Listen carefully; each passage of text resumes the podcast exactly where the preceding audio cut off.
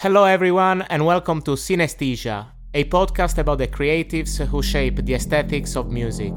We chat to the artists behind the record sleeves, videos, photoshoots and stylings of the freshest new sounds, exploring how contemporary culture, fashion, illustration and design reflect and enhance the musical experience. Music has always been our passion and remains an integral part of our lives. That's why we decided to put together this podcast, which we called Synesthesia, because we perceive music not only with our ears, but also with our eyes.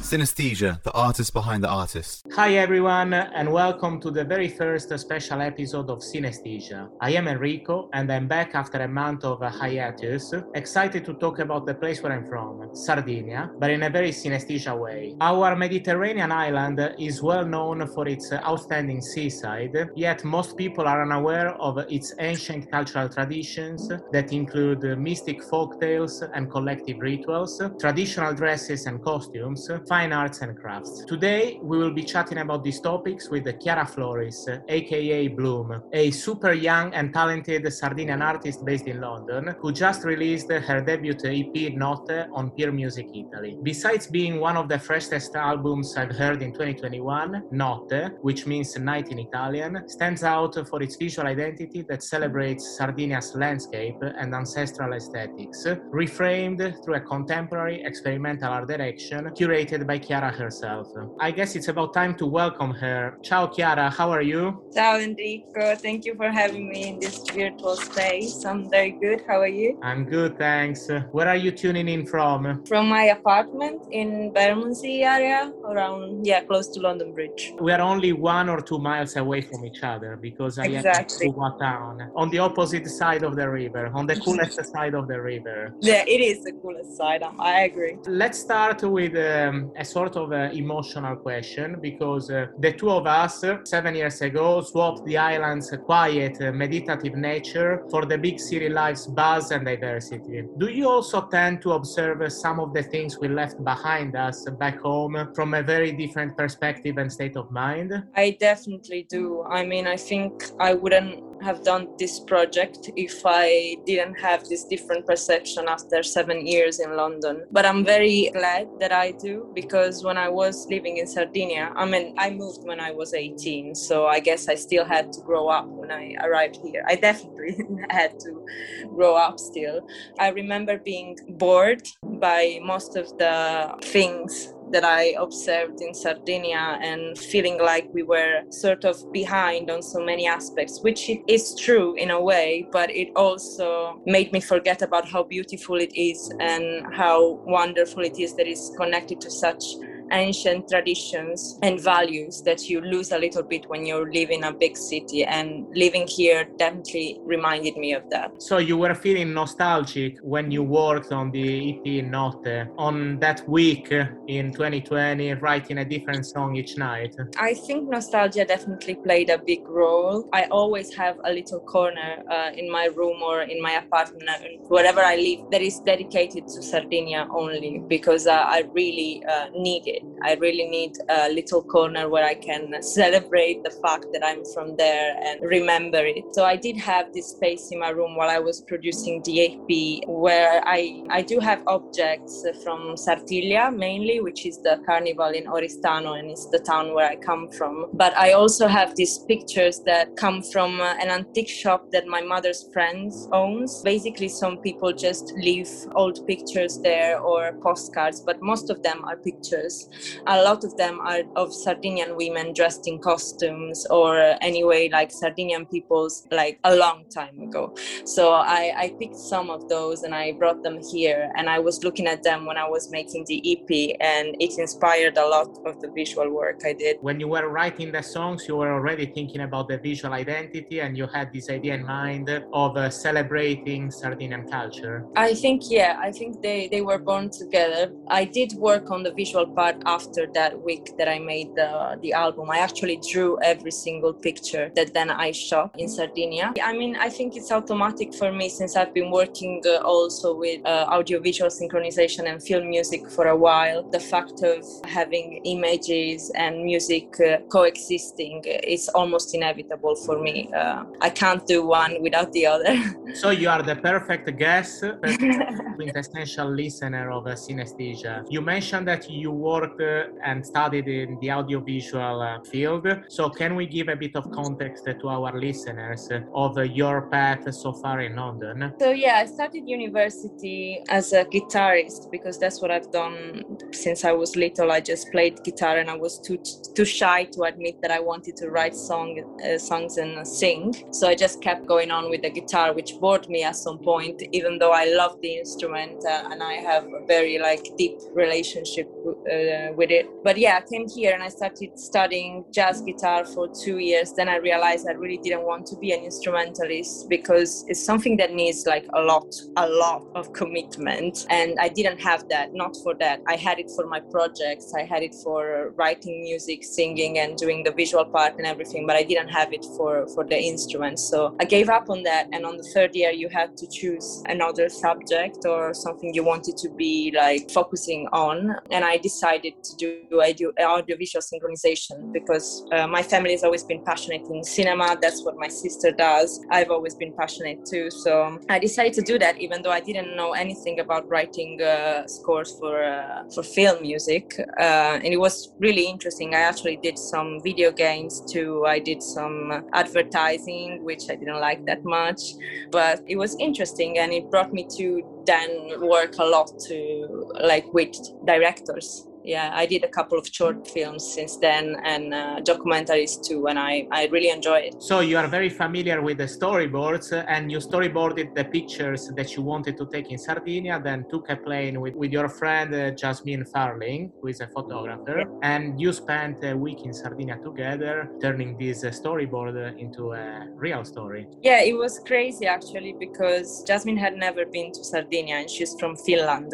so quite a different place. For sure she got sunburned, didn't she? Oh, she did. I have so many funny pictures of her being there and trying to protect herself from the sun with in the most creative ways. She's crazy, but she's also amazing. I'm glad she came and she did that. And she's a super talented photographer. I'm really happy could do it. I love her projects. I love the technique she has. And I thought she was just perfect. And it was crazy because she didn't really know much about what I was doing and she didn't know Sardinian culture at all. So she saw my sketches, but that's all she saw before she came to Sardinia. And then we literally I had a couple of friends with me. We literally built the sketches on real life and she shot them, but she did it perfectly. And I think it was good luck, to be honest. What is the visual story you want to tell through these sketches, these pictures? Is there a thread? Let's start from the cover. So the cover is actually not a good point to start because it's not part of the visual work. And I didn't tell these stories to many people because not many got interested in it. I guess a lot of people, because of the fact that it looked like it's a part of the visual project, just took it for granted somehow. But it's not. It's actually a picture that the guy who produced did the final production of the album with me, Simone Davenia, he had this picture as a screen image for his computer, and we did the work of post-production in 2 weeks in his house. And so I used to see that picture every day in his screen, but we actually don't know where it was taken. He found it in his house years and years ago. We don't know where it was taken. And amazing. That's an interesting story because it also looks very much like Sardinia. Yeah, I think it's crazy because also when I did the visual project, I didn't think of a cover for some reason. I just shot one picture for every day, but then I didn't do a cover. So I thought to myself, I cannot pick one of these. It's impossible because every picture has something that is very important to me and I just couldn't choose. So when the moment came, I just thought about that because it really represents the mental space I was in when I finished the album, and I thought it was a good choice, yeah. So let's talk about these singles covers. Why have you chosen them and what do they represent? Do you want to start from Monday, lunedì? Yes, so like I did it very instinctively, like everything about the album, including the visual work, I have to be honest. And I chose which picture to connect to which song later on. I didn't just draw the pictures for each song. Yeah, lunedì, Monday, is shot in an olive grove. And it's the place is called Arbus. It's in the countryside of Mediocampidano, and it's where my father grew up. It's just a very familiar place to me, and I decided to pose in that picture with two Sardinian traditional costumes, Mamuthones and Isadores. I actually drew in my sketch only the Mamutone. I wanted to include something that really represented what I was scared of when I was little. I was truly scared by the Mamutone figure, because you know it, but most people don't. The reason why we are doing this episode is also to spread the voice about these masks, traditions and costumes. So maybe if you can describe a Mamutone for our audience. Absolutely. So it's hard to describe him physically, but what they have is a very dark and rough mask. I think it's wood, I'm pretty sure it's wood, and then they're wearing this black sheep fur coat, and they have 35 kilos, if I'm not wrong, of bells in their back. They're holding them in their back, and when they walk, they just shake them from time to time. What they're actually doing, I think, is an exercise on their back to make sure that they hold them properly or something like that. I spoke about it with them a lot when they came, but I have a very bad memory, so I don't remember most of it. What do Mamuthones represent? Actually, I did a lot of research on this, and I spoke to them too, and there's not a clear idea of that. Like, I think if you talk about it with most Sardinian people, they will tell you that they were scared of them when they were little, but there's not, the story of the costume is so old that nobody knows for sure where it came from. I know that the Isoadore, the other one that is posing on the picture of Lunedì, is sort of like a more positive and inclusive figure, while the Mamutone is a darker one, but there's not a clear idea of where they came from. I think that our listeners should go next January, if we are allowed to travel again, to Sardinia in the Barbagia region and see the carnival in person, to see these masks, because one of the Isadores are kind of the yin and yang, they balance. Yeah, exactly. But I love that because I think it really represents also, I think every legend we have and every like traditional costume we have really represents well the way Sardinian people are, even the fact that they have in Mamoyada these two figures that are opposite one to the other. It really represents, you know, the dark side of a Sardinian person compared to the hospitality and the good side and the inclusive side. And the dark side is not a negative thing, but I think we do really have it. And it's funny to me that it comes across with this kind of things. In between this Mamutone and Isadore, there is you wearing a traditional dress. Yes, I am wearing the shirt from my cousin's costume for the Sartiglia. So basically it's a traditional Sardinian shirt. I'm wearing it in most pictures, but it's not that particular one. The only one from Sartiglia is actually the one in the Lunedì picture. Yeah, I mean, it was an honor to wear it because the moment where they wear it is when they're running on a horse trying to catch a star with a sword. I don't know in any other simpler way. This is very well explained. It's a horse race, and jokers need to hit this star with a sword.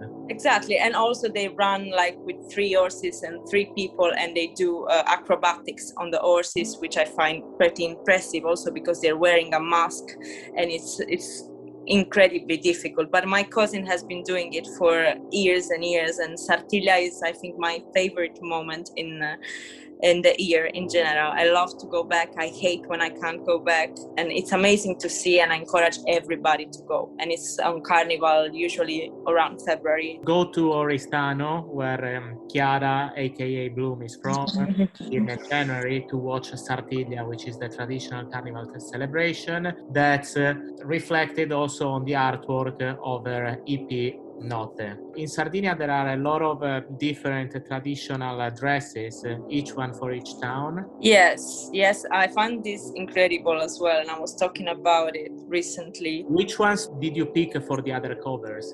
When I drew the pictures, I was here in London, so I didn't choose anything that wasn't familiar to me. Also because I couldn't remember anything that wasn't familiar to me. So every place is a place where I grew up, and everything that I included is something that I grew up with.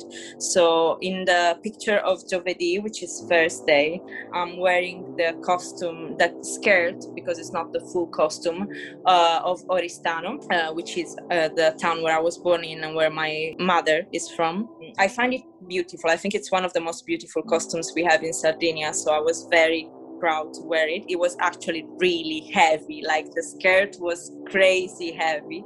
I don't know how I did that. I don't know how actually they wear it for a whole day and walk in it, because it was absolutely like a challenge. And then I used another traditional costume in Domenica, where I'm posing, which is Sunday, by the way, where I'm posing with my friends. Yeah, that's the costume from Arbus, which is my father's hometown. Yeah, beautiful as well, and it's their traditional costume. And then for the rest, I mainly used like the traditional male costume, which doesn't really change for any area of Sardinia. I think this one, the velvet one, it's pretty standard everywhere, because it's not like from the town. It's actually just a suit, like a Sardinian suit in a way. So I wore the whole thing on the picture of Mercoledì, Wednesday, and I used the shirt for most of the pictures.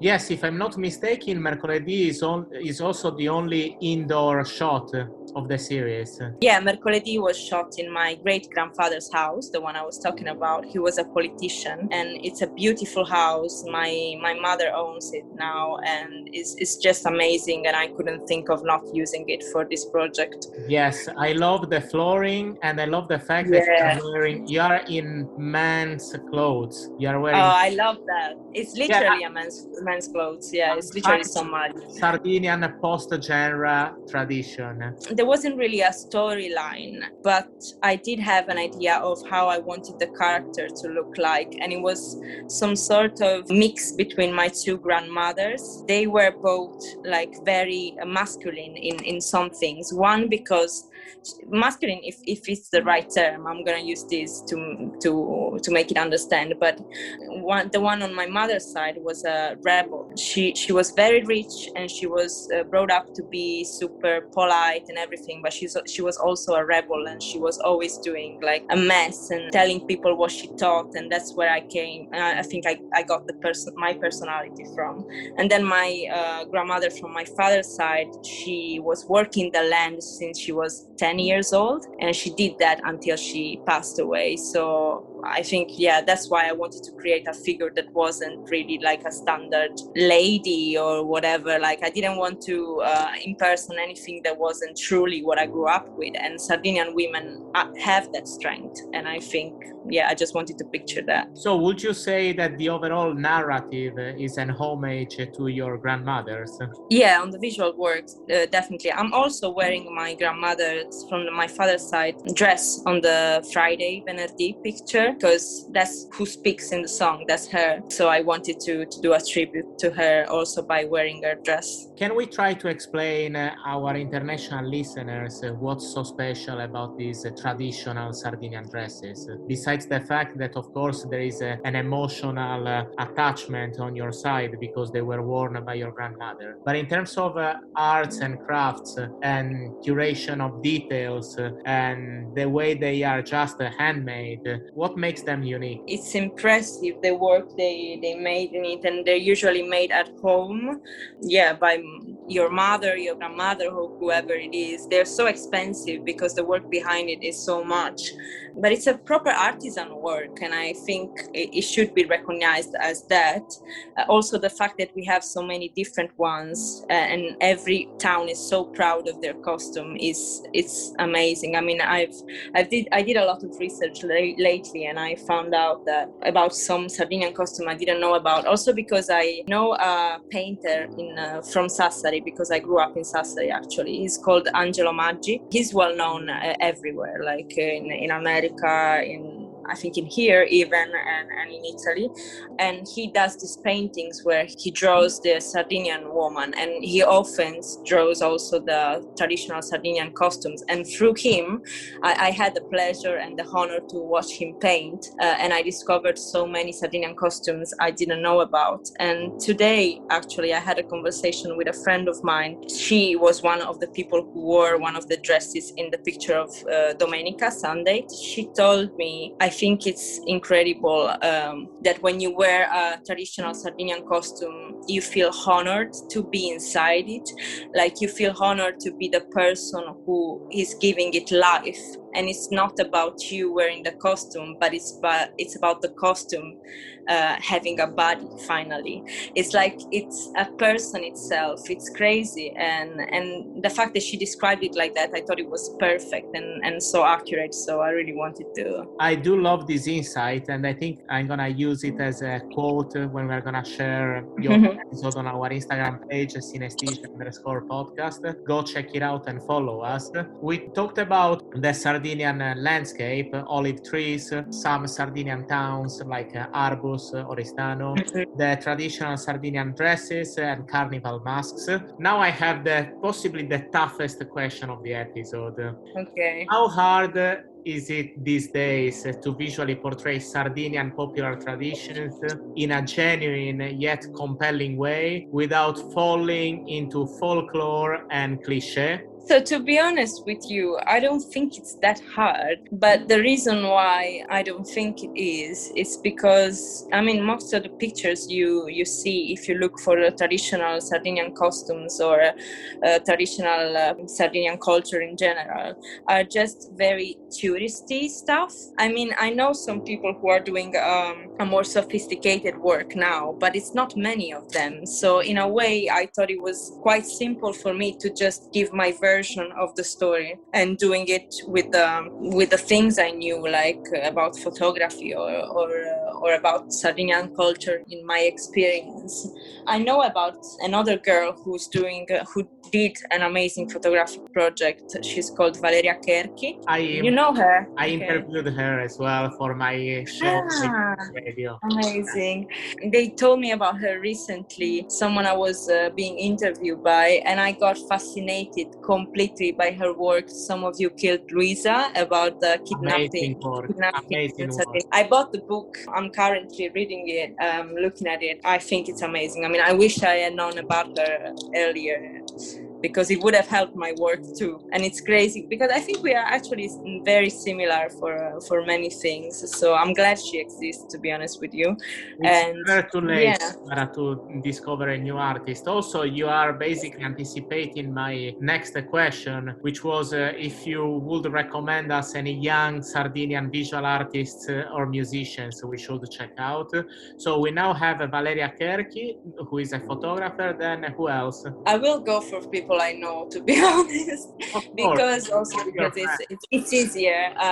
And I know these guys. They are a band. There is 3 of them. They're called the Synthetic Trees. They actually write in English, and they do a very interesting work. And one of them is my dear friend. He is also a photographer, and she took some amazing pictures in Sardinia, and she uses them for the music project as well. So I think they really deserve attention. And their album came out recently. It's called Forgetfulness.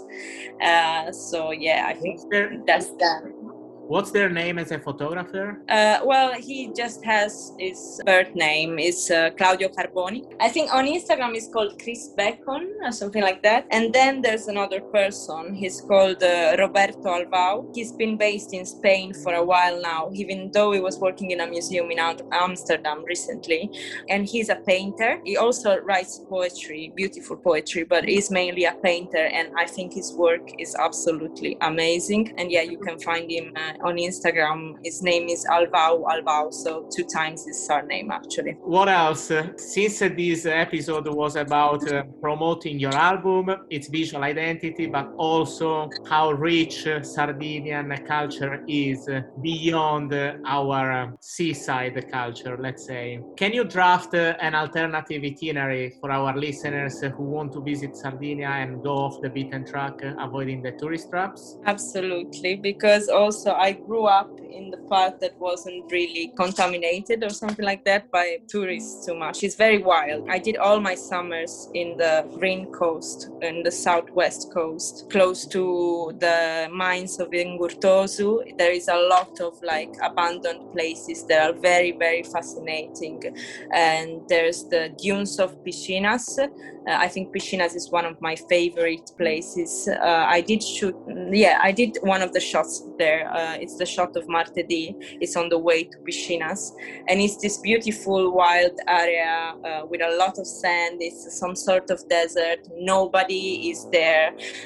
Very different from the North Coast, even though I have to say the North Coast is beautiful in its own way, and I won't discuss that. But definitely, if you want to find less people, just and such a beautiful place, just go on the Southwest Coast. That's my opinion. It was really a pleasure to have you as the first special guest of Synesthesia Season 1. My pleasure. Really talking about things that we take for granted in English and for an international audience really makes me proud. So thanks a lot. Thank you. You told me that you are performing this summer in Sardinia on August 2nd in Sassari. Yes, I will be performing, and also I want to say that my show will be including more of the, hopefully, the visual part. I don't know if I can take it to Sardinia, but I'm doing some parts where you can just listen to Sardinian people talking about Sardinia, and some of them are talking in Sardinian language too, and I'm playing music on it. I had to make the set longer, to be honest with you, because my album is very short, but I did this part which I think is very interesting, and there's Sardinian people talking about our land, and if anyone can come and listen to that, it would be good. Thanks a lot once again, Chiara, and see you soon. Thank you. See you soon. Good luck with everything. Thank you. You just listened to Synesthesia, the artist behind the artist. Subscribe to our channel and follow us on Instagram @synesthesia_podcast.